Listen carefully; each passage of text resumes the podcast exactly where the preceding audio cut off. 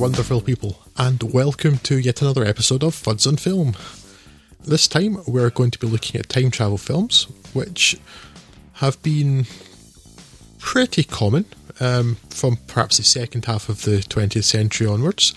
A real staple of sci fi genre, and amongst some of the most cherished films of all time, likes of Groundhog Day and Back to the Future, have been based on time travel of one sort or another. And so have many direct to VHS classics that we will not be discussing. Yes, there's also that. Uh, but uh, as we've perhaps mentioned before, one of our missions on Fuds and Film was for us to broaden our cinematic horizons for us and for you, dear listeners.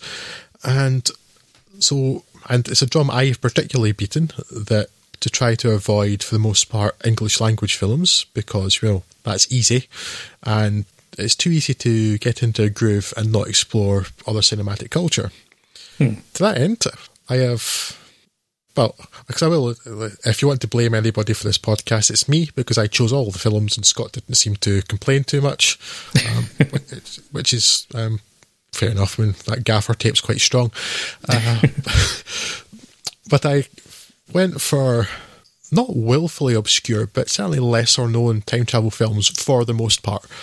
Just Yeah. to just It's not the diff- obvious ones, is it? It's not. exactly. It's not Terminator because we've already talked about Terminator. I'm pretty sure. And Yeah, you know, noir, I would think. Yeah, um, there, there's no particular need to explain that franchise to anyone anymore.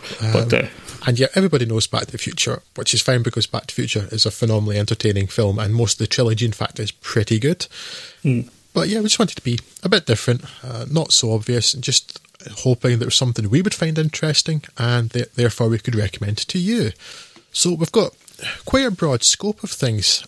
Again, this was quite um, deliberate. We have got a range of languages, a range of countries, a range of decades, and quite a different range of the approach to time travel. Now, some of these films, one in particular, I chose simply because I really like the name of it. Now, uh, we'll soon find out whether that was a good choice or not. yeah, so, but you know, rather than just going for traditional stuff, uh, we've got something from so uh, uh, communist era Czechoslovakia. So we've got Central Europe. Before that, we have Western Europe with France in the 1960s. We have Japan. We have the United States a couple of times, and we also have Spain in the 2000s. So mm-hmm. you know, pretty good range of things there, just to be a bit different and see whether different countries approach it differently, or there's a different aesthetic, or maybe the idea of time travel is fairly similar throughout because a lot of time travel work is based on you know just a couple of fairly early sci-fi stories like Mark Twain's A Connecticut Arthur, a Connecticut Arthur, a Connecticut Yankee in King Arthur's Court, and the the seminal work which is H.G. Wells' Time Machine, the, the work which in fact coined the term time machine. Uh, so you know, want to see whether those influences carry on through, or whether people try to do something novel. And yeah, I'm wittering now, so to stop me wittering, uh, we shall move on to the Soviet, or I can't say Soviet, sorry, it's not Soviet, but communist era Czechoslovakia with Tomorrow I'll wake up and scald myself with tea. Yes, so you you wimped out of trying to say Zitra vstanu a oparym sekadzim.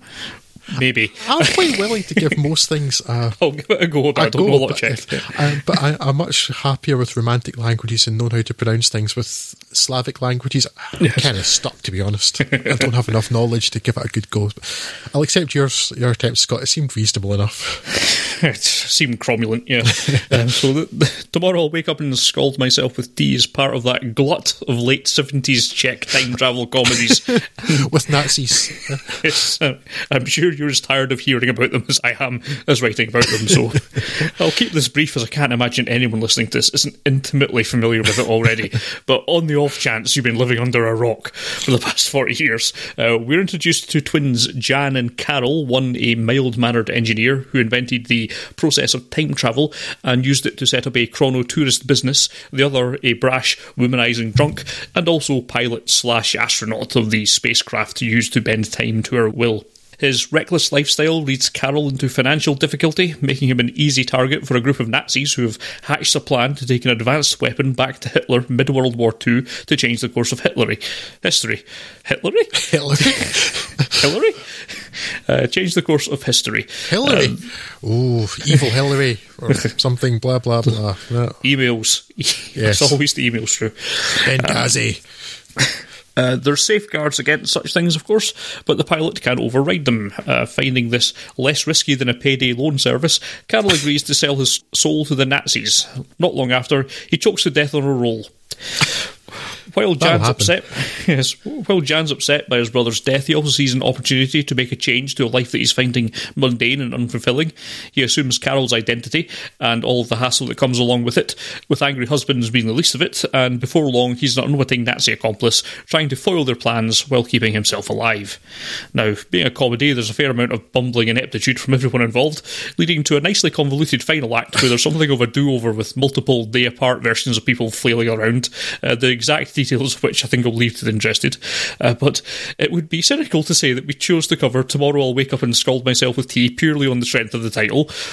Cynical, but entirely accurate. yes, entirely accurate. Yes, we cannot tell a lie.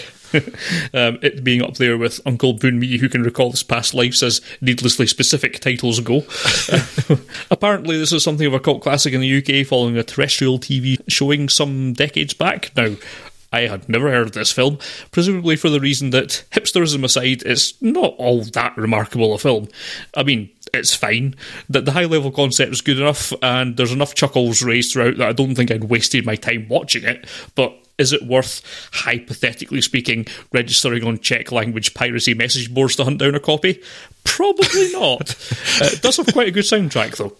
In the admittedly astronomically unlikely event that you stumble upon an easily accessible copy of this, and you're in the mood for some light knockabout comedy, and I suppose also the disturbing increase in actual Nazis knocking around these days hasn't put them into the no laughing matter category for you, it is an enjoyable enough watch. Yes, uh, this is yet another thing to add to the canon of time travelling Nazi shenanigans um, that is consumed a distressingly large part of my life. including uh, not practically, I assume. Just you're not actually out there time traveling with Nazis or no, mostly or... in entertainment state, Scott. Because ah, okay. um, whether or not it makes it, it's, it's my preferred title for this episode. But there is a point and click adventure called Time Gentlemen Please, a sequel to mm-hmm. Ben There Done That, which is both incredibly funny and also features time traveling Nazi robot dinosaurs. Um, so it's a nice companion kind. piece to that, really, because it does also mention dinosaurs and as time traveling Nazis. Oh, so it's all good. Uh, and also, if you like point and click adventures, check out Ben There Done That and Ben There Dan That, sorry, and Time Gentlemen Please because they're great and really funny. Nothing to do with anything, but I just like those things. uh, yeah, you're right, Scott. It's not anything special. It doesn't do anything that other time travel films haven't done. Hmm. I'm sure other things have, in fact, had bumbling Nazis, uh, which is. Do you know what? I'm not actually sure whether I feel the same. I know a few years ago I thought that sort of making them look silly was a good way to deal with them. Hmm. I'm slightly less well convinced of that now. Yeah. But it's certainly something you could have a conversation about. And remember, this was much closer to the time. So yeah, yeah. imagine that the Nazis had supporters in Czechoslovakia, what is now Czech Republic and Slovakia, and also they did bad things to that country too. So, and only 30 years after the end of World War II, maybe a bit more raw. Yeah. So it's, it's a very different take on it, and you can understand why it would be different. That said, yeah, it's still it's yeah. I suppose it's difficult to say anything of any particular substance about, but it is quite interesting. There's this strange thing though. I noticed in this one. I've noticed in several films before that while this is a 1970s film, by date it's pushing the 1980s, but it feels more like it's actually from the 60s end. Yeah. Uh, which it's, uh, I think it's like Eastern Europe and this is Central Europe. It seems like Eastern and Central Europe kind of lagged behind yeah, Western yeah. cinema by about a decade in terms of the aesthetic um, and possibly even just the film stock because that plays such a large part in how a film looks. So it did feel like it was more like from the end of the 60s rather than the end of the 70s. Yeah, I was thinking that actually. It did look an awful lot more like uh, Je t'aime, Je t'aime than uh, something else that would have been around in that era kind of thing. Yeah, yeah, exactly, exactly. Exactly how I thought about it, Scott. It, I mean, that, again, it's nothing to do with the film. It doesn't make the film any better or any worse. It's just an interesting sort of aesthetic thing. It was like it does feel like, in so many ways, the look of it is lagging about, um, tracking about ten years behind. Yeah.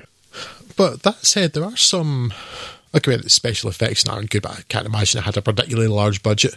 Yeah. But the some of the interiors, like the this house where the the conspirators meet at the beginning mm. felt considerably more modern than I would have expected from you know 1970s communist Czechoslovakia. That, Yeah. That's possibly just my ignorance about exactly how 1970s Czechoslovakia was, but it surprised me. Uh, whereas yeah, the rest of it felt Well, I was thinking that was a sort of mid seventies Czech take on what the future is going to be, which felt like it was a sort of nineteen fifties version of what the future would have been in an American film. so it's still yeah. lagging behind So in that possible, regard. yeah. And the other thing is, again, my my knowledge of 1970s Czech cinema may just be this film actually, because I can't Yes. immediately bring anything to mind. Uh, uh, my knowledge of 1970s Czech pop culture may just be this and that Czech Yes. rolled video that was on very popular on YouTube maybe seven or eight years ago. with that um, guy that looks a bit like Willie Rushton doing his amazing shoulder shrug. Uh, and if you don't know what I mean, get onto YouTube right now and look up Czech Rolled because it's fantastic. But again, maybe this is just, I don't know if this is my foolishness, my ignorance, or it's just the way that we're always, have always been presented with the image of Soviet era Warsaw Pact countries. We always get the impression that everything was miserable all of the time. Whereas Yeah. this isn't. It's light-hearted. It's fun.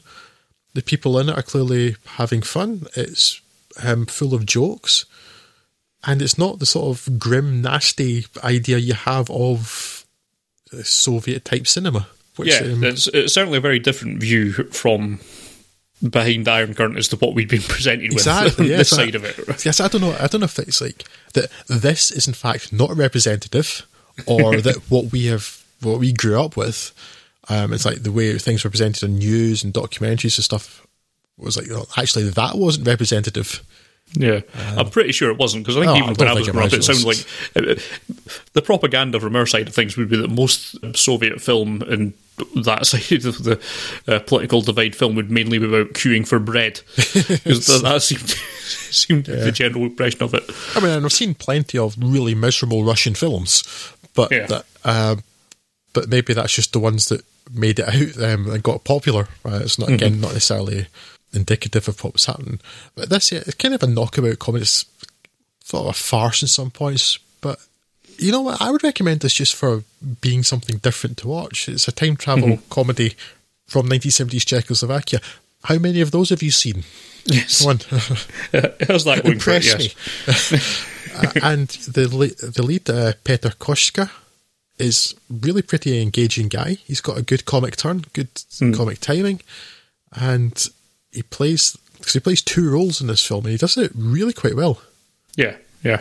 You know what I thought was mostly impressive is they they got a reasonably decent double in for a lot of the shots, and it's not really obvious. Yeah, when uh, for for a lot of that, that's actually quite well blocked and handled from production side. I mean, there, there's one pretty ropey split screen um, kind of mirroring effect later in the film, which was. Well, at some point on it, which is bad. I think it wasn't. I think it was actually when there was two versions of him walk, going around rather than him and his twin. Not that it makes any difference to the visuals of it, I suppose. Um, yeah, that was a bit ropey, but the rest of it was actually pretty well executed. Okay, the the the, the spaceship traveling thing's a bit button moon, but it's, other than that, fine. it, it services for what it needs to do, um, and um, yeah, it, it, it's fun. It's, it's let's say it's, it's not groundbreaking or epoch defining or anything like that, but yeah, it's certainly something different. So on that basis, yeah, I have to recommend it. Yeah. Next up on our list will be ah, Time Crimes. Yes, then the time travel mechanic in Nacho Vigalondo's Los Cronocrímenes, Time Crimes, is similar to that of the more traditional grandfather paradox type. Though in a massively compressed time frame where travel to early in your life causes unforeseen and hugely undesired consequences. Karra Elejalde plays Hector, a pretty average middle aged guy who is in the process of moving into his new house with his wife. Sitting in a deck chair in his back garden and idly using binoculars, he sees an attractive young woman in the woods at the edge of his property. This woman proceeds to take off her shirt and, for some reason intrigued by this, he decides to investigate while his wife goes to buy food. In the woods, Hector finds the woman naked and unconscious, but before he can check on her, he is stabbed in the arm by a mystery assailant, a man in a trench coat with his face shrouded in pink bandages. Hector flees and eventually finds himself inside of a laboratory underneath a building. Here he finds a walkie talkie and begins talking with someone who tells Hector that he can see his pursuer on the security monitors and instructs him to exit the lab by the rear and make his way up the hill to the silo, where he will be safe. Once inside the silo, Hector meets the man behind the voice, a young scientist, played by director Vigalondo, doing extra work on an experiment while everyone else has gone home for the weekend. He instructs Hector to hide inside of the large tank in the centre of the room where his attacker won't think to look for him. The lid of the tank closes and just as soon opens again. The scientist is still there, but the attacker is gone and, despite night having fallen by the time Hector arrived at the silo, it is now daylight. What is going on? Well, though he's unwilling to believe it at first, Hector has travelled back in time by about 80 minutes, and things are about to go, in the parlance of our times, tits up. this is one of the films I've been looking forward to most, actually, and it was actually this film that had prompted me to want to do this episode. Mm-hmm. Buggered if I can remember why now, of course. It's, it's so long ago. I'd heard about this and thought it was really interesting. And I'll admit, for about the first 45 minutes, I was a little disappointed. It wasn't doing an awful lot for me, but then I found it actually built really, really successfully. And in the end, I found it really, really rewarding. It's kind of, it's got some time travel sci fi stuff, but there's also a bit of a, mystery and a bit of a thriller element to it, and possibly even yeah. some touching on horror bits. Yeah. And I just found it really rewarding. Karra Elejalde is an actor who I think I've only previously seen in Tambien La Lluvia, Even the Rain, which you and I both very much liked. We did that on our social mm. issues podcast, and I've liked him a lot. This he plays a very good ordinary guy. Yeah. Who responds in particularly believable ways to the crazy stuff that is going on around him. I, I liked this film overall. I think mainly I did like it because of Veraldi's performance. He's he's quite likable it's easy to engage with on this film, which I think is fortunate because a lot of the time I was watching it, I kind of swung back and forward as to whether this made perfect sense or he was just making the stupidest decisions possible at any one time. Because uh, there's points of it where you know he's told at one point early early runnings that um, if he doesn't, if things don't happen the way it happened on basically another another cycle through, then he's possibly going to erase himself from the timeline, which I think really is the only justification he can have for doing a lot of the things that he does. Because, and when you think of it that way, it probably doesn't make sense in a in the terms of the paradox that it sets up, I'm not entirely convinced that the logic works if you think it all the way through, but it doesn't really matter. Um, it's still quite an entertaining film for all of that. But um, yeah, I mean, there's no real reason he should pick up a trench coat from the garbage apart from the fact that he'd, he'd seen it before, you know what I mean? Things like that. It's just uh, some of his actions are only explicable by the fact that it needs to occur for a film to happen. So it's a bit strange in that regard. Um, but I, it didn't stop me enjoying it, so. I feel like it's been a little ungenerous to. Is that a word? I feel there should be a different word that means the opposite of generous, but I can't really think what it is. I think it's ingenue. Ingeniero. it's very engineer. Um, no, um, I think that's been a little unfair because I said like the way I, I looked at it was that at first he is somewhat confused and certainly massively disbelieving, but it felt to me like that while his character's no genius, his character's not stupid either, and that he's he's beginning to put the pieces together, um, which is why he picked up the quiet. I didn't feel like it was. It, when I saw when he picks up that trench coat, it didn't feel to me like he was oh, I'll just put this trench coat on. It's more like he saw the trench coat and had already made the connection in his mind. It's like, oh, right, okay, I know I need to do this now. I felt like he was yeah, but that's the thing, right? If it, it's always a discussion you get with time travel. If he didn't do that in the first instance, why would he be doing it now? It, it, the loops of it when it gets recursive like that, I don't think make sense when you think of it from the view of the first time through.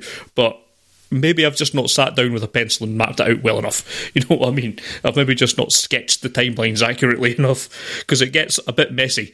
Uh, that, that, I think it's it's well handled. I think you you can always really tell what's going on and what the intent of, of the, the story is meant to be. And so in that regard, I don't mind it because it's, it's doing it's doing it well on its own terms. I think in in absolute sense. Maybe it doesn't make it, but then again, it's about time travel, so you know, this is the sort of thing you wind up dealing with. So, you have to uh, cut it some slack. Um, and yeah, normally that is the sort of thing that bothers me particularly, as you know, Scott. Like plot holes and logic failings and stuff. But in this film, I just wasn't particularly feeling that. I don't know. It, it did feel more like the character's disbelieving at first, but when he's like, even when he's sort of giving good advice by Nacho Vigalondo's character and things, and mm. like I can see why he doesn't follow through, and then finds out the inevitability of it later. Yeah, because that's how humans are. You know, it's like you know, you know, if you keep in um, doing that thing or smoking or whatever, you're going to get cancer. Yes, yes, I know, but I don't actually. My mind, right at the moment, is not actually believing that that potential mm. future thing might happen. Yeah. And it's like that, but just a hugely compressed time frame. Yeah. And I just I just thought it was a very very successful thing because it has. It's almost like you can just see that he's doing these things with at least initial good um, intent. Yeah. And then it just everything's going wrong, and then you understand that it's going wrong because it has to go wrong because it's already going wrong for it to go wrong. And time travel films are really hard to talk about. We need lots of new tenses. uh, but then at the same time, it's I think what's interesting about it too is it's so revealing of character because he seems like a fairly decent, normal guy at the start. You don't think mm. he's particularly good or bad. It's like, here's a guy. You know, yeah. it's like, you know, if that was me, I wouldn't be looking at the naked woman through the binoculars. I'd have stopped. But at the same point, he wasn't, he hadn't sought her out to do that. It's like he was on the edge of the property. He sees this woman. He looks at her for maybe a minute longer than he really ought to. People have done worse things, and he wasn't in, intending harming her. Hmm. Uh, and then the other things he does, like you see, you see, we see them start the timeline start to tie together, and, and, you see the red van. You're like, oh right, okay, so I know how that hmm. thing happened. And his actions, you can understand. It's like, and you see how they go wrong, um, yeah. and what he was trying to do, but it just didn't work for this other reason. It's okay, but then, and it's why I think it worked for me that he was putting the trench coat and stuff on because there's clearly something, clearly the wheels are turning under his, um, in his mind. He, has got some intelligence here because, like, okay, I recognise this coat. I know what I have to do. I know where I am now. Because then he starts doing the rather, frankly, evil things towards the end.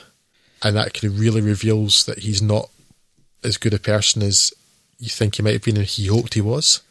Yeah. Um, and I just kind of I thought it was fairly consistent that it, it, it slowly reveals the character's that's reveals the character's character. That does not sound good. That's not a pleasant sentence, but I can't think of a better way to put that. But it it kind of felt consistent, which is what I really liked about it. It's like there wasn't any sort of huge jump in change change in personality or anything like that. And and just I just found the thing really satisfying that it just it built in such a I said for the, the first half of the film I was like mm, I mean I can follow this fine and but it's eh, I guess it's there it's okay but then uh, building sort of becoming more thriller like it's oh now I'm getting this this film is really building for me and I just found that a really rewarding watch yeah, I mean, on its own terms, I like it, and it was. I still got drawn into it and enjoyed it. It's just on reflection, I don't I don't think it holds an awful lot of water when it's really based around the, the tenets of these things have to happen because they have happened. It doesn't need to. I don't think it needed to, and I think there's an awful lot of weight being placed on that one scene where the director's you know explaining things with an arrow and going back to another arrow, and basically that that is the load bearing component of his entire actions. And I don't think a a 30 second sketch on a drawing board is enough to really maintain that. Um, oh, sketch is a stretch. it's yes. it's basically a line. Yeah, which I, I, that scene bothered me a bit because I'm like, you're not explaining this in the correct direction, but okay. But look, if nothing else, it presents a rare instance of Chekhov's flat pack side table, and for that it should be applauded. I mean, of all the things this film thought it needed to set up, why it needed to set up the presence of a table in a house is beyond me, given that you're talking about time travel. I would have gladly accepted that houses are a thing that normally contain tables. um, it's certainly my second favourite Chekhov's item um, in this podcast because my favourite Chekhov's item was clearly Chekhov's uh, magic futuristic dish detergent from yes. I wake up uh, tomorrow I'll wake up and scald myself with tea because that was yes. fantastic. Yes. In the future all your dishes will dissolve. Eh? Okay. with mild green Chekhov's fairy liquid. Yeah. Yes, but I I, I, I, I liked uh, Time Crimes quite a bit, and I would still recommend anyone watch it. I uh, thought it was quite enjoyable, and I got quite involved into it. So yes, give that a bash. And it's also it's probably worth pointing out too. It's another film that we're covering today that, again, compared to one film in particular, this is an enormous budget, but you know, made for two and a half million dollars. It's not mm-hmm. a lot. Yeah. Um, and most of the films we're covering this don't have a high budget sci-fi is yeah, it can, and I'll come back to this later. It can lend itself to really high budget stuff, but also a really interesting sci-fi premise can be done without a lot of work, without a lot of budget. Mm-hmm. And this podcast is um, kind of shown that over and over. I feel. Yeah. uh, shall we move on to Japan, Scott? Yes, with the girl who leapt through time, and in this, we find Makoto, voiced by Riisa Naka, who seems to be, in most respects, an ordinary teenage girl. She muddles through school adequately enough, plays baseball with her best friends, the dependable Kosuke and the more flighty Chiaki. Uh, mundanity continues until one day, while riding her bike, Makoto's brakes fail and contrive to engineer an unfortunate train flesh interface that by rights should have killed her if she hadn't reflexively jumped back in time to that morning. On discovering this handy skill, at least after a short period of understandable shock and surprise, she uses these powers to, well, have a better, less death filled day, mainly. Seeing as not dying is a low bar, she goes further, uh, seeking to avoid pain and embarrassment to her friends and herself, while she attempts to engineer a better day for all of her friends, while avoiding the changes to the interpersonal relationship status quo as far as possible. As is usually the case when meddling with this sort of thing, changing one small event may lead to many unanticipated uh, changes elsewhere that seems to continually hamper her efforts. Indeed, the whole time travelling gimmick is little more than a hook to hang what is, for the most part, a melancholy exploration of friendships, love, and missed opportunities, as the dynamics of the main trio's friendship changes in various ways for various reasons.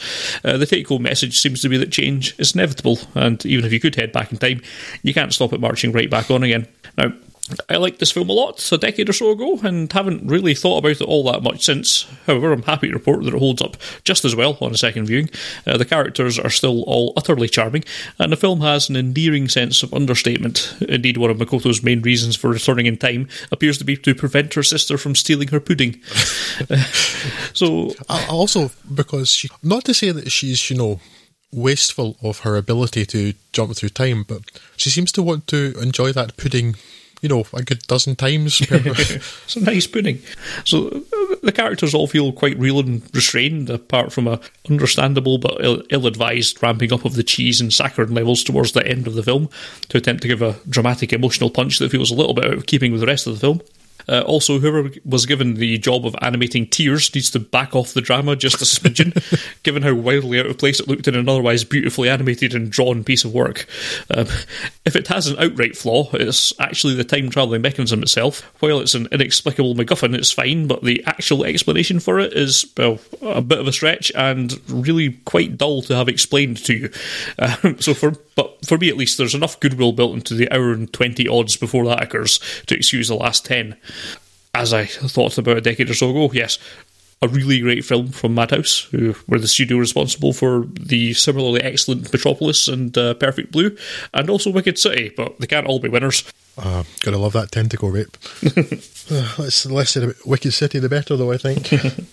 yeah, I don't actually have a lot to add to this, Scott, from what you've said. I, a decade ago. I, I think we must have covered it on our old podcast. I'm sure I remember talking about it. I at the very least wrote a review of it because that's what I cribbed quite heavily from in that little recap there. Uh, yes, I enjoyed it thoroughly. I enjoy it thoroughly now. Um, yeah, it's just it's one of those time travel things that has something similar to. It's not quite the butterfly effect because it's a bit less distantly Dumb. connected to the film. Awful. I, I, mean the butterfly Miserable. effect, I suppose. Disgusting. As, I mean the butterfly effect as in the theory, not the terrible Ashton Kutcher vehicle. but thanks for bringing that back because I, I, I, what I really needed to remember in this moment was Ashton Kutcher looking down at his stump arms yeah. and you know whatever that attempt at acting was he did in that thing. Um, the only good thing that came out of the butterfly effect was Ethan Suplee as the weird goth guy because I like Ethan Suplee a lot and I just found that character ridiculous and funny. uh, yes, uh, like not quite so detached is the idea of the butterfly effect. Again, not the Ashton Kutcher film. Let's just get that clear now. But the idea of of consequences of even a small change to a person's life or to the way you interact with someone has so many knock-on effects. Um, and I just think that's quite interesting. Is I mean, some of these in this film in particular are quite extreme. You know, the idea that swapping places with someone in the home economics classroom will lead to that person getting beaten up and then going mental with a fire extinguisher, nearly killing a teenage girl. You know, that may be going a bit far, Yeah. but the idea that, that people's lives are interconnected and that you can't just, without thinking, do things, change people's lives without their consent. Yeah. Um, and I just find that quite interesting because I think, yes, not to the degree that happens in this film. I think if this technology existed, you could affect so many people so easily without doing an awful lot. Yeah. And it's so therefore it just comes about the, the time travel is more just a way to show, show people, you know what, maybe you should really think about other people, you know, and Yeah. effect you have in people's lives and things. I just think it's a nice um, sentiment. In, in many ways, it's a, a sort of more general explanation of if you're optimizing for one thing, you- it's always going to affect anything else. Yes. So it's, to- it's going to be to the detriment of other things, and whether that's your own happiness at the expense of others or everyone else's happiness at the expense of yours, then that's a, a good way of. Uh, it's- as broad a canvas to draw that on as any, um, and it does it quite well. It does help, I think, in this regard. The, the, the characters don't have any massive goals. They're not. They're not trying to change the course of history or anything like that. They're just. They're in any sort of grand, overarching way. Uh, not dying, of course, I suppose, is a, is a bit of a, a bit of a carrot uh, rather than a stick. I do like though the fact that the character is, I suppose, innocent is quite a good word because she she doesn't want to do anything like you know make a buck in the stock market or Yeah, kill someone or cause someone to fall in love with her. Although she does the opposite, of that she tries to avoid Yeah. such a thing. she's just because she's like, I don't. This kind of sounds nasty. I don't mean like, but like she's kind of a frivolous high school girl. Like many people of both genders or any gender are in high school, you know, people don't really think about things like. But she's using this power she has for such frivolous stuff, like the pudding thing, and it's, that kind of amuses me. You know, she's got no malice in her, but she's got no great ambition either. It's like, Yeah. well, I can jump through time. Well, I can have this breakfast twice. Like, I don't, I don't really fancy what we're having for dinner tonight. I want to go and have the dinner we had two nights ago again. That's kind of nice that she's used it for such silly things. Um, but then again, then it still explores the idea that you know even something as simple as that can affect people's lives in ways you'd maybe not realise. But yeah, it's just it's a charming film. It's really nicely animated. I could maybe do with a wee bit less of the kind of mopey high school teen romance stuff, but that's um, a fairly minor part of. I don't. I'm not that bothered by that. Just, uh, yeah. but yeah. Other than that, it's very much one I would recommend. Yes, which is thankful. It's good that we're getting a, a fairly decent hit rate of this so far. Um, but will it continue with our next film, which I'm going to pronounce Primer, because that's how we do it here. I- I've heard it Primer. Yeah, which is but- when we were talking about this a couple of weeks ago, I was pronouncing it primer, and I don't know why because I had I just heard like primer, like in a sort of mass context, being called that by academics and stuff. I think it's an Americanism rather than. I assume so, but then also it's primer as in you know the starting of something or like detonator mm. cord and stuff and explosions yeah. and stuff. It's that primer. So it is primer. So yes, we're calling it primer. And I I don't know why I was doing that earlier, but so we're going to come right back to what I was mentioning a couple of films ago. While science fiction films can often be massively budgeted, effects heavy monoliths, it is also possible to create a very effective film with not much more than a clever idea and a simple, in terms of technique and effects, execution, and certainly without a lot of money. And just how little money? Well, in the case of Shane Carruth's lo fi debut feature primer, about $7,000. You know, so in film terms, that's not money. That's barely the biscuit um, yeah. budget for most films, you know. It is frankly miraculous, especially given that it was shot in colour. For comparison, that's about one tenth of the cost of Darren Aronofsky's monochromatic Pi, shot more than half a decade earlier. Mm.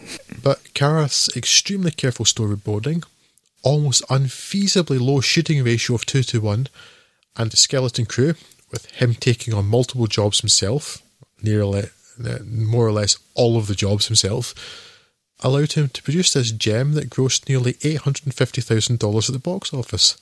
And that's not a bad return for $7,000.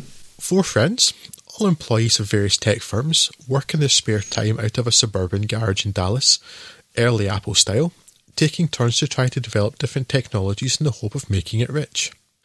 Two of these friends, Abe and Darren, collaborate on creating a machine that will reduce the mass of an object, in the first case, a Weeble, Weebles wobble, but they don't weigh much, placed within the field it creates.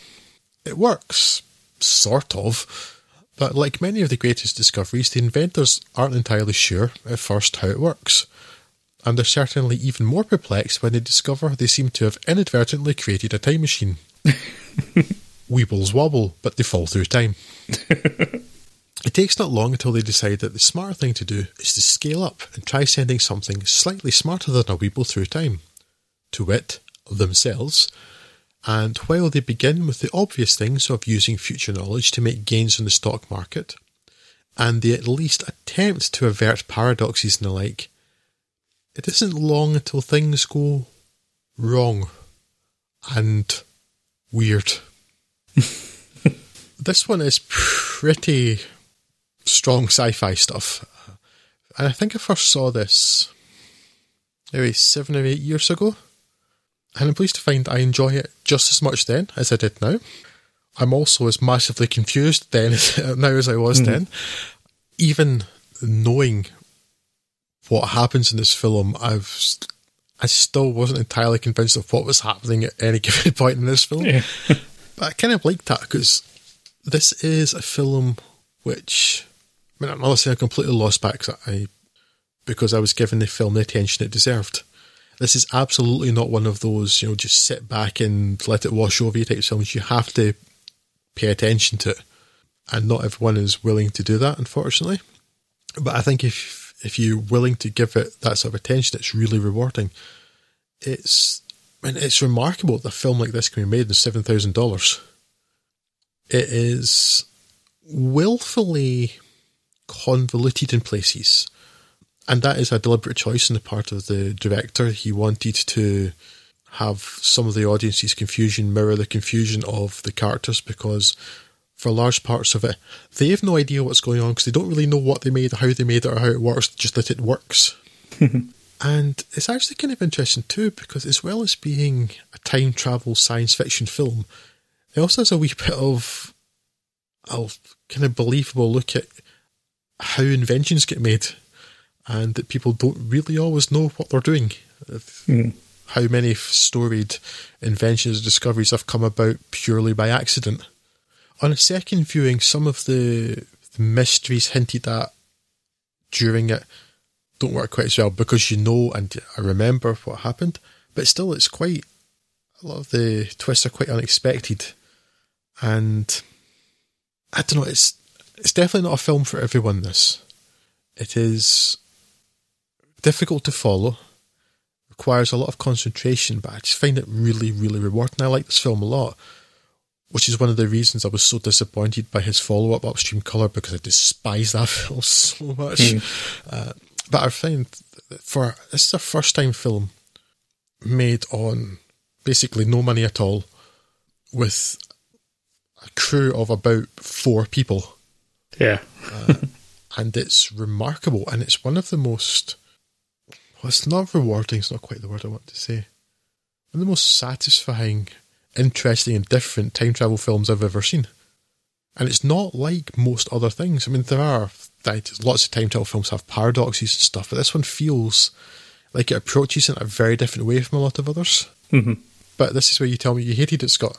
I mean, I I would probably recommend it based on my remembrance of watching it first time round, which was when I got to the end of it, I thought that was really confusing, but I liked it. um, and I thought, I'm not going to read anything about this film. I'm going to watch it again and get to the bottom of it. And then I never did. And, and then I got to, and then I watched Upstream Color and I went, nope, yeah. checking out of this entirely. Um, so this was the first time I revisited it, and I enjoyed it much less this time round. I I remember it being puzzling all the way throughout, and it's actually not. I mean, the whole first hour of this is filler. I mean, it's it's well presented in a sort of technical way. And uh, okay, maybe if you're interested in the sort of discovery of inventions, that kind of thing, you might find get some joy out of it. I don't think I did second, certainly not second time around. I thought it was just uh, filler. Um, it's just an hour of techno babble. Uh, well, that's more grounded in science than other other comparable works. Probably yes, but it still doesn't really make any difference what I think it crucially it doesn't do at any point in that hour is really get into the depths of any of the characters. And I think that's more noticeable this time round because when you when I watched it second time round, I was trying to find some sort of motivations for the things that were happening in the last twenty minutes, half an hour sort of thing. And I don't think it really present, presented a case for that in any real regard. So that was a little bit disappointing. And then when it gets to the last half hour where things go sideways on a number of levels, it it still didn't make a lot of sense to me. And then doing a lot of digging, I, I, I now I'm now convinced that it's actually just pulling things from its ass. you know, when it starts talking about oh no, actually what happened was there was another copy that went back another time round because they found another machine that was hidden in a different another location in the fourth backup location. It's like th- this is just nonsense now. This is is it's taken its it's taken its premise a little bit too far and if you did actually accurately map out everything that happens on it, it's just a whole bunch of nonsense. Um, it's all internally consistent nonsense. I'll give it that. It all it all works within the frames of its rules that it's setting up. But I don't know when you introduce the the fourth version of something going through, I think it's just getting a little bit too willfully daft. You know, it, it all works, but some of the events that happen at the end, I don't think are ever really explained for me in a meaningful character way in the first hour, and I found that a little bit uh, disappointing on a second run through. So I, I was not rewarded by going back to this again. However, I will I can say that if you haven't seen this already and you're in the market for this sort of thing, on that first view, I was actually very uh, intrigued and was largely where you are with it now, uh, more or less. So I, I, would still recommend it. But for me, going back to it, it actually did diminished the experience greatly. Um, but that doesn't stop anyone watching it first time round. I think possibly I even found it more rewarding the second time around, certainly no less. And because I was thinking more about the implications of what had happened. I, was I paying, shall fight you. yeah, and I was thinking more about the implications too, and I was like paying a bit more attention to the dialogue this time. Because I know the, the basic premise, so I could pay more attention mm-hmm. to that sort of thing. Um, and what just made me regret was that there wasn't some sort of payoff scene that would have done because really in the end it feels like there should have been a room like in the prestige. Yeah. Because basically you get the idea when they start talking about what happened at the party mm-hmm. the incident at the party with the the ex-boyfriend and i thinking yeah that's the way he's talking. That this person hasn't just done this once Mm. I've done it lots of times. So, like, how many times has it been through? And it's like, so it's getting a bit somewhere between Groundhog Day and what you would have to, um, what Hugh Jackman's character had to do in The Prestige. Mm. And I'm thinking, that's actually kind of dark. And I yeah. wish it kind of, there's been a payoff to that because that's the way it's like, um, you start realizing what that character's talking about. It's like, okay, to to get the outcome that Abe thinks has happened. Mm. This has gone through so many iterations, and that just means that there's a lot of rats in the attic. Mm. uh, yeah. Um, whereas the end of the film is like, I honestly, that's the one thing I'm not sure if I like the end of the film or not because okay, I know what this person, I know who this person is. It's the person who's doing the voiceover from the beginning, and they're making a giant one, but why? Yeah, I, I, I, I, don't know if that's meant to deliberately be a mystery. It's like, what, what's the, what's the end game of this? I want to know. Um, but maybe that's deliberate. Maybe it's supposed to just pique your curiosity and not do anything more. And I thoroughly enjoyed Primer both times I've watched it but in slightly different ways because I had came away with a different feeling about it the second time. Yeah, so did I, but it didn't really help matters. On this time, you it just feel like felt like one of the characters has gone from a normal guy to a sociopath off camera, without really explaining a great deal of it. And I don't know that maybe there's some satisfaction in um, coming out with your own story as how that happened through the, through the various machinations that the film presents. But for me, it kind of didn't. And, uh, yeah, I wasn't. I was not that invested in it this time round. I, I thought some of that was explained, but um, well, actually, I think it is explained because they do talk about basically if you come out of the box too early, it's going to fry your brain a bit. And that character does come out of the box slightly too early, whereas the there's another character who they determines come out too early as well, and his brain's toast. So I don't know if it's just that that that, that affected the person, therefore affected the decisions. So mm. I, am trying to talk around this because I really think it's best yeah. watched without knowing too much about it. Uh, but it's quite hard without without just like saying what happens. I mean, this I think this film as well as the film we're going to finish with is the one that perhaps is the one best left untalked about in terms of specifics um, to yeah. get the most enjoyment out of it. But it does make talking about it very difficult. Even with my comments, I still, as I say, for if you've not seen it at all, it's definitely worth watching. I, get, I can't give it an enthusiastic recommendation this time round, but I still do have to uh, recommend it. Given on my first instance, I enjoyed it quite a lot. Okay, so let's move to Europe in the 1960s. Then let's do that. Yes, we are talking now about Je t'aime, Je t'aime. This is a film by Alain Resnais, which who we spoke about in our or at least his first two films in our Left Bank episode back in May 2016 how time flies. And incidentally, somewhere between this episode and our next uh, marks our three year anniversary. So hooray for us! Um, and We're also, old. yes, I was going to say it, it, closes in on uh, almost eleven years of us podcasting and longer doing text reviews on websites. Uh, when you include our previous form in the oneliner.com. So I am going to book myself in for a hip replacement to beat the rush. Yeah, uh, I'm going to Dignitas. Uh, so anyway, skipping two films in seven years from last year at Marienbad brings us to Je t'aime, Je t'aime wherein Claude Ritchie's Claude Ridder leaves hospital after an unsuccessful suicide attempt obviously, if he left after a successful suicide attempt, it'd be a very different genre films. we're talking about. Yes. Yeah. He's approached by a representative of a presumably secret organisation to take part in a time travel experiment as a guinea pig, presumably because he's already shown something of a disregard for his own life. Uh, still, it worked with mice, or at least a mouse, for a minute, so it's probably ready for prime time, right? So, Claude is led to a country estate where, after some general, largely dispensable uh, exposition, he enters what I'll call the time egg, and he switches throne with the intent of moving him uh, in time by one minute. It doesn't work, at least not as intended.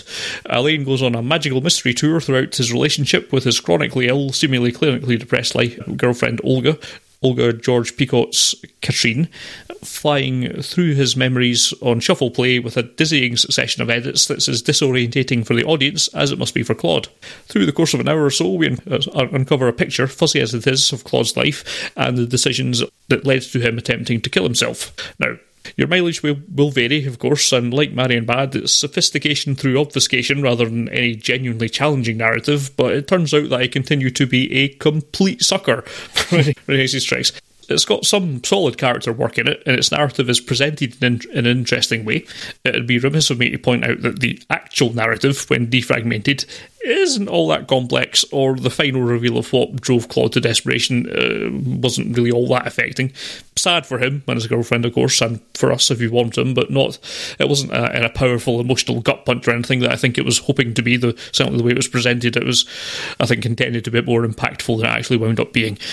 Also, I suppose on reflection, this is a time travel film in the loosest sense only, and it's really just yeah, it's really just a, a mechanism for a fractured narrative that these days would probably just be presented fait accompli.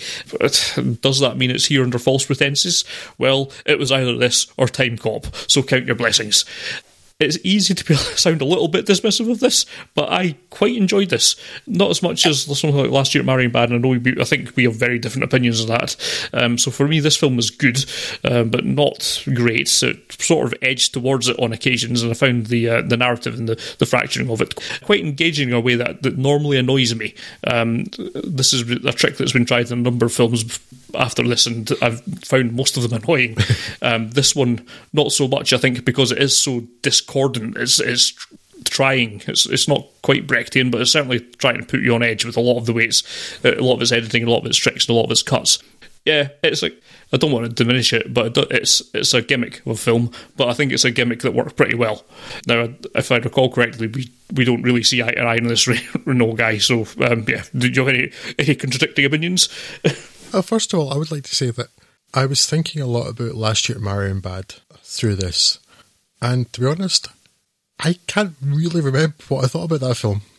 I remember that I said I didn't like it, but I don't yeah. remember why. I, I, can, I can picture the film quite clearly. I can, at least it's a series of still images, mm-hmm. but I honestly don't really remember how I felt about it anymore. I do remember thinking, yes, this does feel like it does owe something to the French New Wave. I mean, it's a bit more conventional than a lot of those films where, not narrative style or editing, but in other mm-hmm. ways. And certainly it's, there's some really dodgy dubbing going on, at least in the early stages. Yeah. As opposed to on set audio. But I was thinking, you know, at least it's not breathless. Yes. yes. Um, a film where we do see eye to eye because it's terrible. Um, it's strange. It's a shining example of the French New Wave, but it's an appalling film, appallingly made, but okay, with an appalling person in it. Uh, this is. I don't know. I honestly don't know whether I like this or don't like it. and I've been thinking about it since I saw it. Certainly, I very much agree with you, Scott, that it's it's a stretch to call it a time travel film. Yeah that it's not really, it didn't go where I thought it was going to go when it began like that. It is, I don't know, I mean, the, the whole film's made in the editing. Yeah. Um, yeah. And the editing is really, really good. Because you can, while it's like, you know, it's jumping from time to time and like different things are happening each time, you can follow absolutely. And it could have been so easy to just make a complete mess of that. Yeah. So the editing is really good. While at the same time, being enough of a mess to get, you know what I mean? It's, it's, yeah. it's, it's, very deliberate in what it does. Yeah, yeah, it's it's strange because it, yeah, it's absolutely not a time travel film. It's basically someone reliving their memories. Yeah, it's more like a dream than a time travel film. Yes, but again, I mean, I found my attention wandering every now and then, but I still don't think I was bored by it. Mm-hmm. I mean, I was slightly mystified by it. I was slightly mystified by Claude Doriche's character because, like, how many women does he have? And could you please explain to me, the audience member, how he's able to obtain all of these women when there yeah. doesn't seem to have an awful lot of personality? Um, but yeah, it's interesting. Like, okay, yeah, right. What's I, I just find myself engaged enough. Like, okay, when can we get cut to the bit that's going to, oh no, please go on, cut to the bit explain. No, oh no, explain, tell me. I was, like, I was hooked in that way that I wanted to just understand what the cause of this was. And certainly it wasn't the, it wasn't an emotional gut punch. You're right, Scott. Mm-hmm. Whether they intended for that to be or not, I don't know. Um, it was just a tragic accident. But uh, yeah, I just uh, given the timing of the reel and where it was, it kind of felt like it was sort of trying to build towards something to give you to uh, some kind of go home moment. It didn't really. It was just another moment in a series of them. And I think, to be honest, by that point, I was completely distracted by the fact that it was supposedly happening in Glasgow. Yes. And then there's the um, there's one. There's like two, well, there's two scenes with police officers, The first one is in the scene is in English, but it's clearly Belgian or French. It's listed on IMDb as a French film, but it's shot in Belgium. Mm-hmm. Um, so I'm not quite sure which it is. But yeah, there, there's this, the first scene with the police, and they it's in English, but it's heavily accented English. And then you find out shortly after that this is meant to be in Glasgow, and right, okay. And then the second police scene later on is like they're not even trying; they're just speaking in French now. Um, but they've forgotten to even try because they tried an English accent in the earlier scene, and then they're, they've forgotten by the time they come around to shoot the second scene, I guess. But uh, and to us, I was more distracted by that than what was actually happening at that point. It's like, mm, yeah. Um, because to be honest, I mean, I like Glasgow a lot, and I like a lot of people from Glasgow, but they're talking about having gone on a presumably romantic holiday to Glasgow in the 1960s, and I'm, really, really, really. now, yeah, but 1960s, okay, right, okay. Um, Come see our poverty and pollution. I mean, I guess all that sunshine, sunshine, the sunshine and the French beaches will get to you after a while, and drizzle will sort you out. But I, I, can see this film testing people's patience a lot. Yeah. Um, so it's definitely not for everyone. I enjoyed it more than I again, and I don't really strongly remember my feelings now, uh, but I remember enjoying. I think you remember enjoy. Ugh, I can't speak. Enjoyed this more than I remember enjoying last year at Marienbad. but this film's actually made me want to go back and revisit that to see if I appreciate it more on a second viewing. I feel like I've rambled on awful lot without saying anything of consequence. It's it's a hard film to talk about though, because it's it's like it's kind of basically a person's fractured memories and sort of trying to explain what went wrong in his life, but mm-hmm. I'm not convinced it actually does that.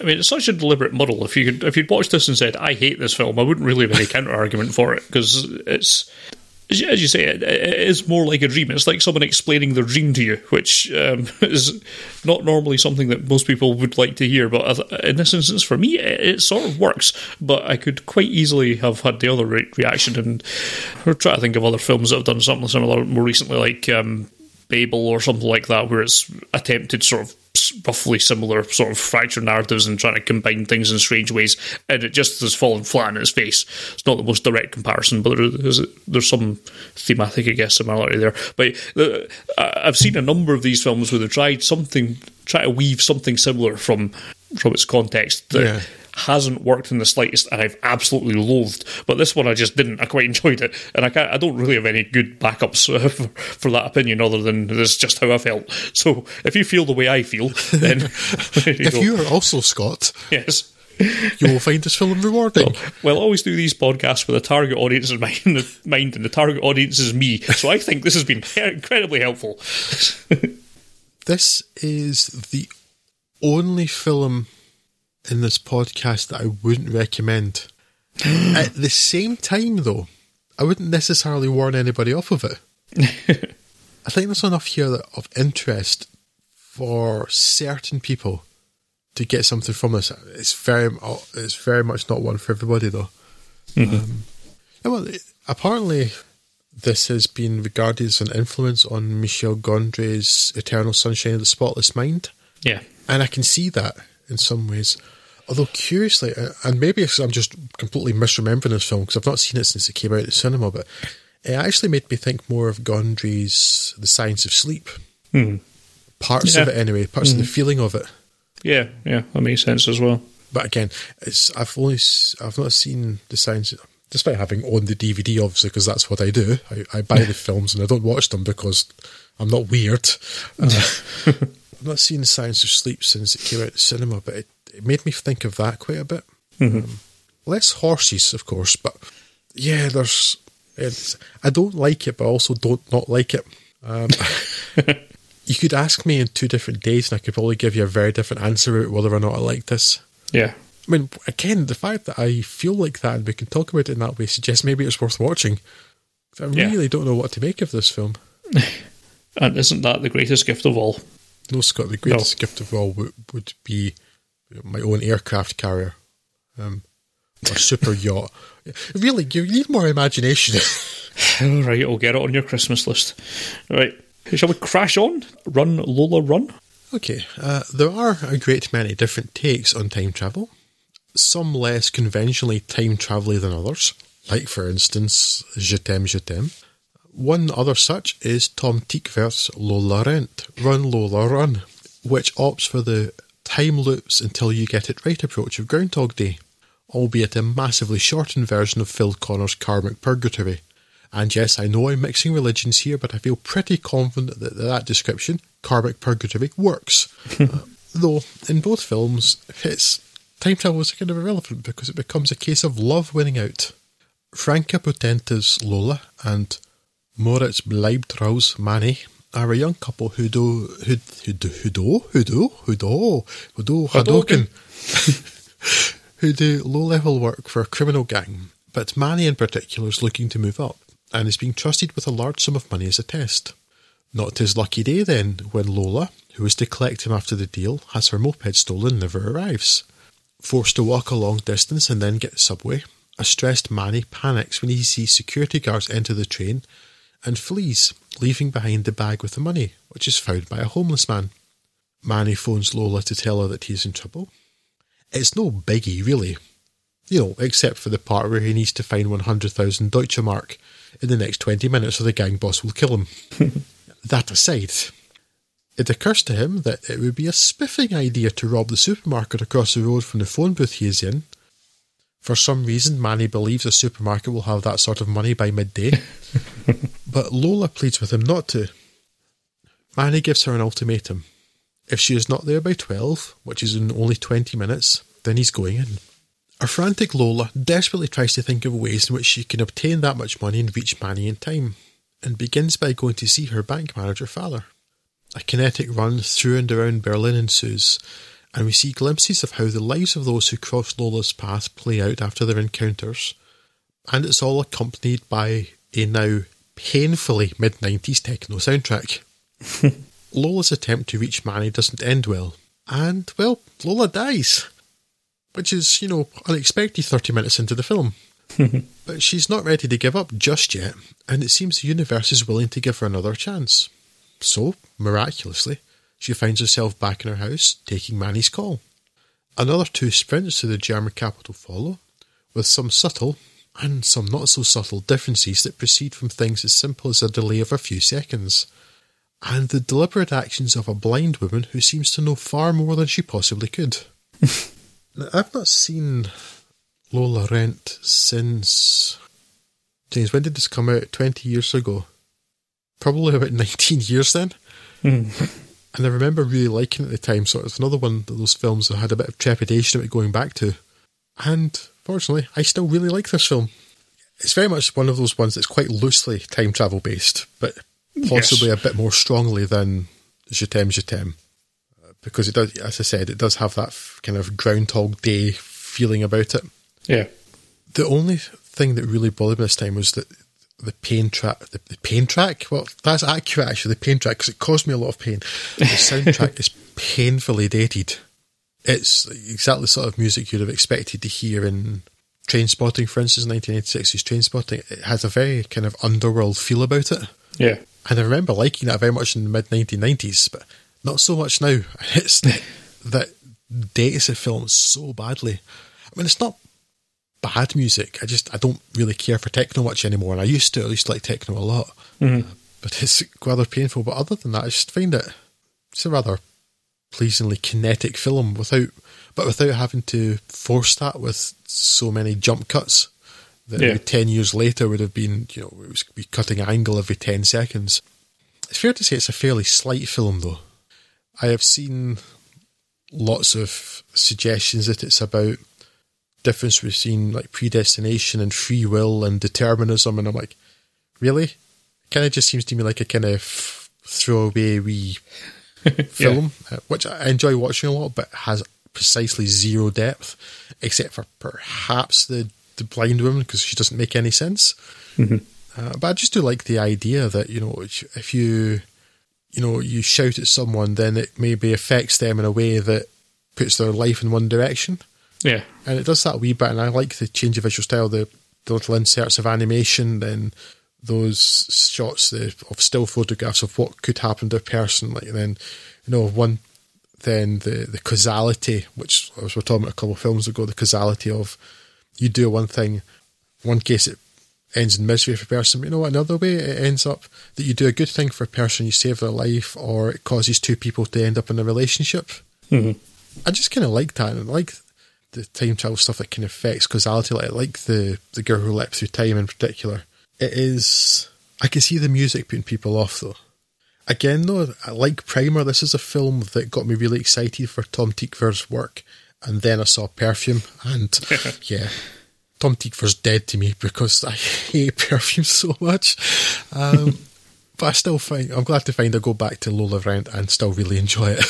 Yeah, I think maybe he's redeemed himself a little bit in my eyes by his more late, uh, later collaborations with the Wachowskis for things like Sense8 and Cloud Atlas, which have, have their own failings, believe me, but they're at least ambitious and Cloud they're Atlas certainly is certainly really much better than Perfume. Yes. Uh, I, I've not seen this somehow. I, I'm not sure why. Uh, somebody just hadn't seen this something until the other week there. Um, I like it.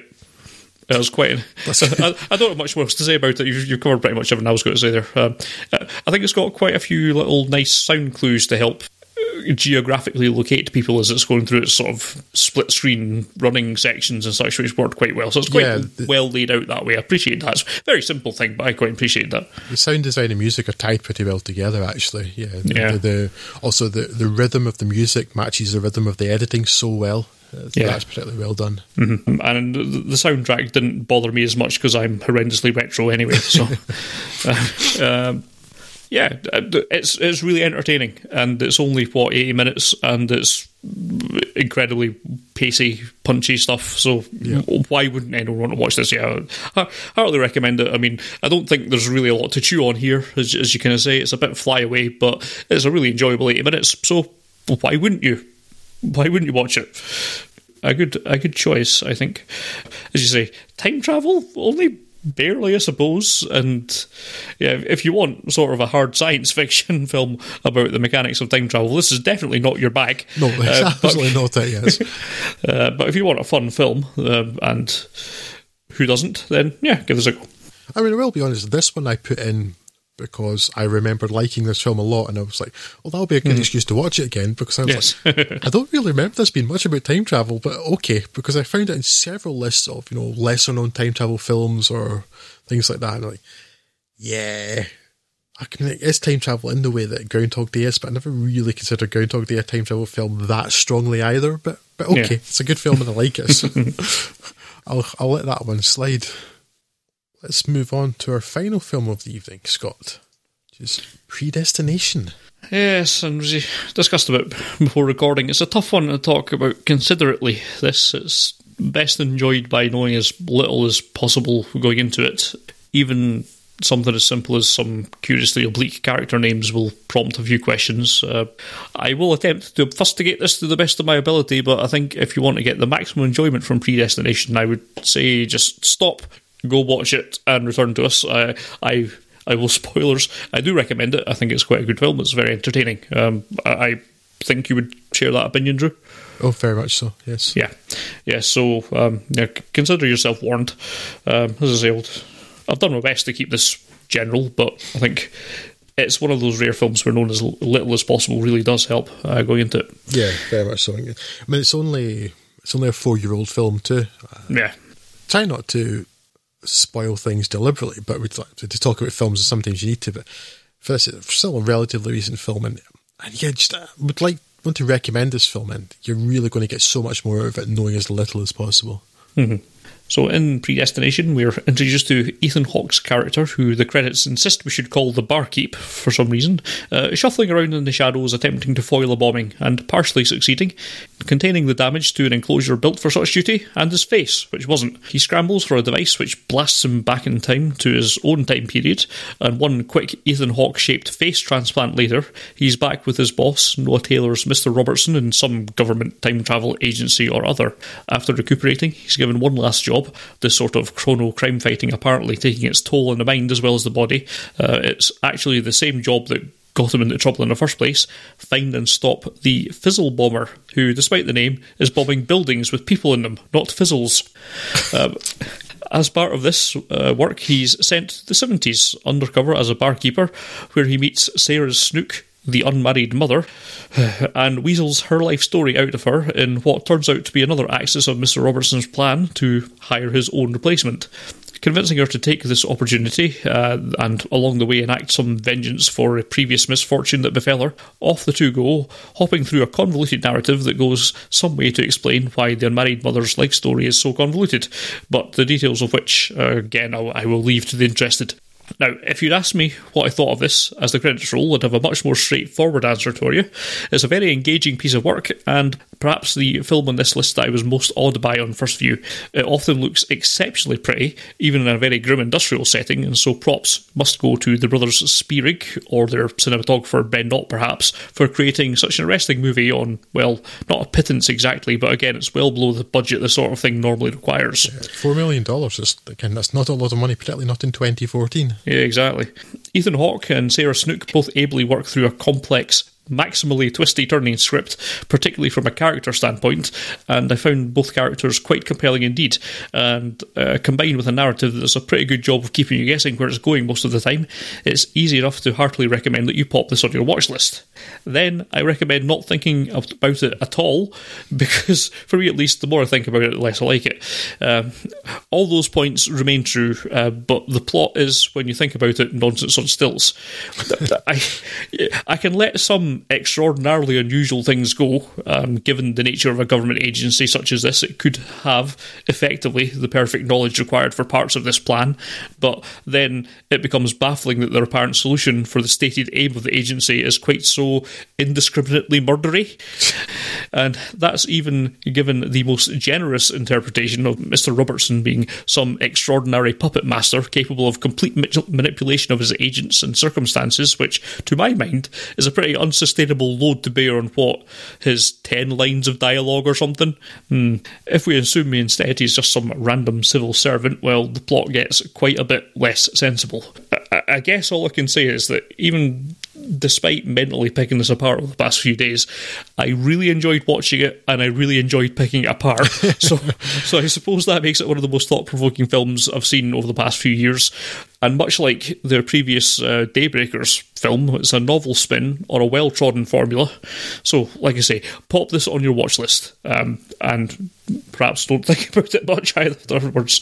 Uh, Drew, what do you make of this one? First of all, I didn't realise that they'd done Daybreakers, but I remember really rather enjoying that. It, was like yeah, a yeah, vampire film with a difference. I think exactly. it never really got the attention it deserved, that film. No, very, I was very fond of that. And again, uh, like I say, it was a, a, a genre that had been done to death at the time, and it present, managed to prevent present a really novel twist on yeah, it that I quite enjoyed. So, yeah. And also that stars Ethan Hawke, uh, yeah, I like a lot. Yeah. Now I specifically said that you should cover this because I've seen it before, mm-hmm. and I thought it was best covered after a first viewing. And I remember thoroughly, thoroughly enjoying it the first time, and really not so much the second time, which disappointed me because I enjoyed mm-hmm. it so much. Now it's not done as well as other films, but I did enjoy some of the second view, viewing of where, and frustratingly, I can't remember what it was we talked about recently, but I said something similar about a film we covered not so long ago, where that it's a time travel film or a, that has some twists, but is very, very careful with its language. Mm. That entirely straightforward, ordinary things to say, but then when you understand what has actually happened, yeah, that it takes on a completely different meaning, and that's mm. really cleverly done because it doesn't give anything away first time through. So I really appreciated that. I do remember watching the first time, and I I guessed what was going on pretty early, but I don't remember it diminishing my enjoyment at all. No, there's sort of it sells you a bit of a dummy because there's there's one twist and well one twist that's pretty obvious because law of conservation of characters there, there's there wasn't really any other option for it. But then there's kind of another twist, which is a bit harder to see coming. But I think just because it's so Autry that it's kind of hard to place into any other more logical framework. I don't. I'm not sure because there's one of the twists I really saw coming. Um, and I think I probably would have seen coming whether I'd watched Red Dwarf or not. Yeah. But it is basically the Ouroboros episode, but you know, our Rob or Ross. Yeah. um, so, yeah, I enjoyed it. I'm really disappointed I enjoyed it so much less the second time. I guess because so much of the film is based on its twists. I get, mm-hmm. and they're not stupid, and I guess, but I guessed the twists a fair bit before they appear, but I still find them quite satisfying. But knowing the twists, then going through the second time, I was kind of looking out for signs and stuff, and there's not. I mean, it's fairly well done, fairly well written that it doesn't kind of make no sense or anything like that. It's just that, like, that kind of that with that mystery taken out of the film, there mm. not as much there. The only thing that bothered me both times, though, was just that the when you find out the identity of the person they're seeking, and like, really? Yeah. That's the really.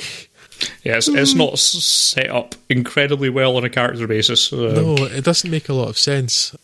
I mean, sort of they try to explain it away, maybe a bit in the way that Primer does too, of like basically frazzled brains or something. But um, that's the that's the only bit both times I found particularly unsatisfying. Yeah, that's what I'm referring to. Is the, the interpretation I've read sort of says that this was someone else's master plan, and I think that is not something that is sustained by the weight of its evidence that it presents on screen.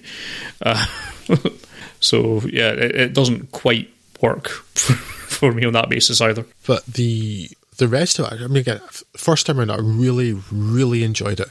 Mm-hmm. Um, so I absolutely recommend watching it once at the very least.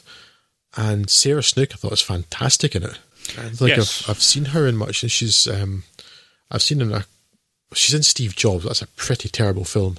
Mm-hmm. Um, so a complete aside, but you know the film Steve Jobs that doesn't actually in any way explain why Steve Jobs was interesting or different or special. Yeah. well, well done. An entire film about a person, and you miss what was important about that person. Well done, Mister Sorkin. Well done, Mister Sorkin. Indeed, you muppet. but yeah, beyond that, she's in Seen in The Dressmaker, a film with a very satisfying end, so I can recommend that. Um, mm-hmm. Not you find me recommending Kate Winslet films, but The Dressmaker's good. Uh, but beyond that, apart from very minor role in Sleeping Beauty, I've not seen her in anything else. Ah, she's great. I'd love to see more of her. Yeah, yeah. Really, really good actor. Ethan Hawke I like a lot. He's really good at it too. And they, those two carry the bulk of it. There, there really aren't many other people in it. Yeah, yeah, yeah. I mean, Noah Taylor pops up for what did you say, like ten lines or something as in the full film? Yeah, if if that, yeah. and he could be anybody, to be honest. Yeah. Uh, not to denigrate his performance, he just doesn't really have a lot to perform. It's, a, it's mm-hmm. a fairly insignificant role. Yeah. So it's just those two people together, and they carry so much of the film, and it's just really, really great. Uh, their, their performances are superb. Also, just uh, it's kind of uh, amusing that it's based on a short story by Robert A. Heinlein. Mm. As are all the best films. I mean, I know that uh, that not all of his films were particularly faithfully, or all of his books were particularly faithfully adapted, but still, I wouldn't have immediately guessed it was a, a Robert Heinlein story. But yes, um, that's not to do with the quality of the film. I just thought that was interesting. you wouldn't peg this alongside Starship Troopers, would you? No. but yes, it's definitely worth a watch one time through. I'm not. I'm just, I'm just thinking about all of the films we've covered. This. There isn't a single film that I really didn't like. Mm-hmm. I was going to say maybe this is the one I'd recommend most, but to be honest, I'd recommend all of them at least once. Yeah, to vary. There's nothing here that I didn't enjoy watching in some level. Uh, some maybe more essential than others. Uh, just looking back on it, I think maybe I've underest- I've underplayed how much I enjoyed uh, the girl who leapt through time. Um, I spoke about that in fairly ordinary terms, but it, it's a really, really enjoyable work, and it might be my favourite out of this list. And there's nothing else in this list that we've spoken about that I wouldn't recommend to anyone. For the most part, yeah, a good selection. Well done, Drew. Thank you. Um, I'd like to take more credit for it than I would just pick the ones that sounded really interesting to me. But since I've seemed to have picked seven watchable films out of seven, that's a pretty good hit rate. So I'll, I'll take that. Thank you, Scott. I should program more of these. yes. um, yes. So shall we move on to what some other people had to say about what we covered? Yes, just on that. Um, on the Twitters at Sonic Yoda, who's a big fan of The Girl Who Leapt Through Time and Mamoru Hosoda's work in general. Like Miyazaki at Ghibli, I think he's an incredible gift for telling personal, intimate stories in fantastical worlds without losing any of that intimacy. No, I agree completely. Madhouse Studio actually did some work on for animation for Ghibli as well, which I didn't realise until doing a bit of research on this. Uh, did some animation work on uh, My Neighbor Totoro and a few others, which is okay. yeah. I, I, didn't realize I didn't realize that stuff was subcontracted by Ghibli at any point. So that's. Uh, that's weird, I know Ghibli actually does subcontracting for other people. I didn't realise yeah. it the way around. Um, yeah. So. If you look at the things that Ghibli's worked on, they they were doing subcontracting for ages. Mm-hmm. I think I mentioned it in one of our Ghibli podcasts because they presumably have to do something while they're waiting for Miyazaki to decide which time yeah. he's going to retire. You know. uh, well, moving on from that, Stephen Nelson at Scott's Actor said, "My favourite of recent years is Source Code." Really appreciated the setup and execution of its premise for me, The Terminator is still the godfather of this particular genre. Conversely, I loathed About Time for being sentimental, twee, and a paradoxical cluster cuddle. Um, just trying to keep it clean there, Stephen. uh, yeah, Source Code I thoroughly enjoyed, but one of us, I don't think you, Scott, I think Craig said he didn't think it held up very yeah. recently. Craig was saying that recently, I think. Um, I've not been back to it since watching it at the cinema, but I, I heartily enjoyed it at the cinema. Uh, the Terminator is a classic. We mentioned why we're not covering that well, because everybody knows the Terminator. Mm-hmm. Uh, but it has, you know, the very classic, easy to follow, go back in time to change the future sort of thing. And about time, I am pretty confident you saw that, Scott, and we've covered it at some point. That's the terrible Richard Curtis film, which I assume is terrible because it's a Richard Curtis film. Yes. I, I referred back to my notes. I I probably liked it more than other Richard Curtis's works, but that's a very low bar. that's a very low bar. that that is the lowest of all possible bars. Like it's not as bad as Love Actually. Oh well, that's yes, not well, presumably it also doesn't have Bill Nighy in it. Yeah, um, well, or does it? Maybe it does. I don't know. I actually don't remember. Um, no, it's uh, it's more of a Domhnall Gleeson joint who's currently seen stinking up the screens and as General Hux in Star Wars films. Yeah, and no, that terrible Peter uh, Rabbit thing. Well, I, I, I certainly agree it was sentimental and twee. Um, uh, yes, no, no, thank you. Yeah, um, Stephen also says Time Crimes was a clever little jaunt in the Spanish countryside. It felt like it was an allegory for lying about covering up a lie with another lie which I can see certainly. Yeah, I mean, I, I, it doesn't necessarily have to be an allegory for anything. It could work just on its own, like as a exploration of a person's character. But yes, it could be seen like that. Yeah. So I wouldn't argue with you on that point. It seems like a reasonable reading to me. Let's move on. Our friend at M Toller, Matt Toller on Twitter. Um, mm, he's your friend. It's not my friend. I'm not going to forget that or forgive the Dennis Quaid thing, Matt. You monster. Was it with you and Quaid? Just get a room already. Coincidentally, he just bought Time Crimes with the intent to rewatch, was impressed with how efficiently it showed the danger and confusion associated with even a small jump in time. Uh, Primer's another favourite of his. Same compounding problems story as Time Crimes with a dash of a simple plan style, friends with opposing motivations. Love how both of them do a lot with very little in the way of budgets and elaborate sets, which, yes, uh, can we agree, we kind of touched on a few there. He g- gave Rian Johnson a lot of crap these days over The Last Jedi, which is irredeemably awful. Uh, but he still likes Looper quite a bit. Even as time travel movies go, it's nowhere near as airtight plot wise, but it's got some interesting food for thought concepts in play. Am I the only uh, person that liked The Last Jedi? I really liked that film. Pretty much, yeah. But yes, Looper, we've spoke about it at some point in the past, possibly on the one later. But yes, I think their general opinion was we liked it up until the point magic appeared and ruined we liked it, all. it until it turned into Carrie, in which at which point it's like, nope, thank you, bye bye. Yeah. Um, but yes, um, Bruce Willis and was his face. Um, Joseph Gordon Levitt. Yeah, Joseph Gordon Levitt running around with guns is fine with me, but yes, don't push it to actual mental psychic powers. bit of a stretch too far. Yes, but yeah. Um, yes, that's, that definitely didn't work so well for us. Uh, also, um, friend Erica Long, at Erica Long, she of um, Magic Lantern podcast fame, mm-hmm uh, simply said, I am a fan of Time After Time. And again, I am going to curse you all day long, Erica, for putting that Cyndi Lauper song in my head. It could have at least been the Goonies theme tune. That's better. But Time After Time, for those who don't know, is a 1979 film that uh, mixes up H.G. Wells' The Time Machine with Jack the Ripper. Starring Malcolm McDowell oh. and your fellow off The Exorcist. Yeah. David Warner or David, the David Omen? Warner's in The Omen. Um, he's in no, he's not. So. But yeah, but I've not seen myself, but it sounds quite an interesting concept. There's a quote I read from this earlier, before Erica tweeted actually, but someone, not at all that this is some social commentary, but Jack the Ripper, the Jack the Ripper character turns up in 1970s San Francisco and said that basically I was a monster in my time, but here I'm just an amateur. Scathing. But yeah, that may be one to check out as well. That was quite interesting. Can't be a bit of Malcolm McDowell either. I wonder if you'll give a, a, a characteristically understated performance. no. Although it does appear to be a rare instance where Malcolm McDowell's in it and he's not the bad guy. So that's not something that's happened in the past three decades, so that'd be interesting if nothing else. oh, he's not the bad guy in Mozart in the Jungle. In fact, he's great in Mozart in the Jungle, so Yeah, um, that's true. so I can thoroughly recommend him in that as not the bad guy. yeah, you wouldn't have actually. I know this is a massive tangent, but he's actually really funny in Mozart in the Jungle, and I never really. Mm. Malcolm McDowell never really stopped me as a particularly funny actor, but no, he's yeah. good. Yeah, um, I mean, he's often accidentally funny in a lot of things, but this, but yeah, deliberately, yeah, in this one, yeah, good. We've also had this in from Perpetual Dumb Machine. That's at Blake Writes on Twitter. He really enjoyed the storytelling, but the closed loop of predestination never quite set right with him because it implies a person was born whole cloth out of space time for no reason. Run Lola Run she'd need to rewatch, but recalls the animation resets being a little belaboured in runtime. He also read a review for Primer once that he agrees with, that it shows what the invention of time travel would most likely end up like if it were invented by the kinds of people who usually invent new tech. Just in some other time travel films, Groundhog Day is still a really great, tight comedy. Same can be said with a nostalgia undercurrent for Back to the Future.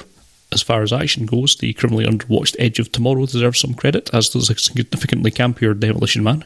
And Bill and Ted deserves a rewatch just for the adult jokes they may have missed as a child. And he wrap up with uh, Terminator 2, probably the best age installment in the franchise and certainly the most memorable for him. And Donnie Darko, which is probably pretty hit or miss with folks, but which had a lot of scenes that really endeared him to it from first watch. Uh, that was our last comment, I believe. That's your lot. So that brings us to the end of this podcast. Thank you very much for your attention. If you would like to get in touch with us on this or any other subject which crosses your mind, please do so. Best way is probably on Twitter at Fuds on Film, although we're also on Facebook, facebook.com slash Fuds on Film, or there's the old email address podcast at fudsonfilm.com. So um, we'll be back with you in another 10 days or so, but until that time, take care of yourself and each other. I've been Scott Morris. Goodbye, and I'm sure Drew Tamdale will join me in that sentiment. Hasta la próxima. Chao, chao.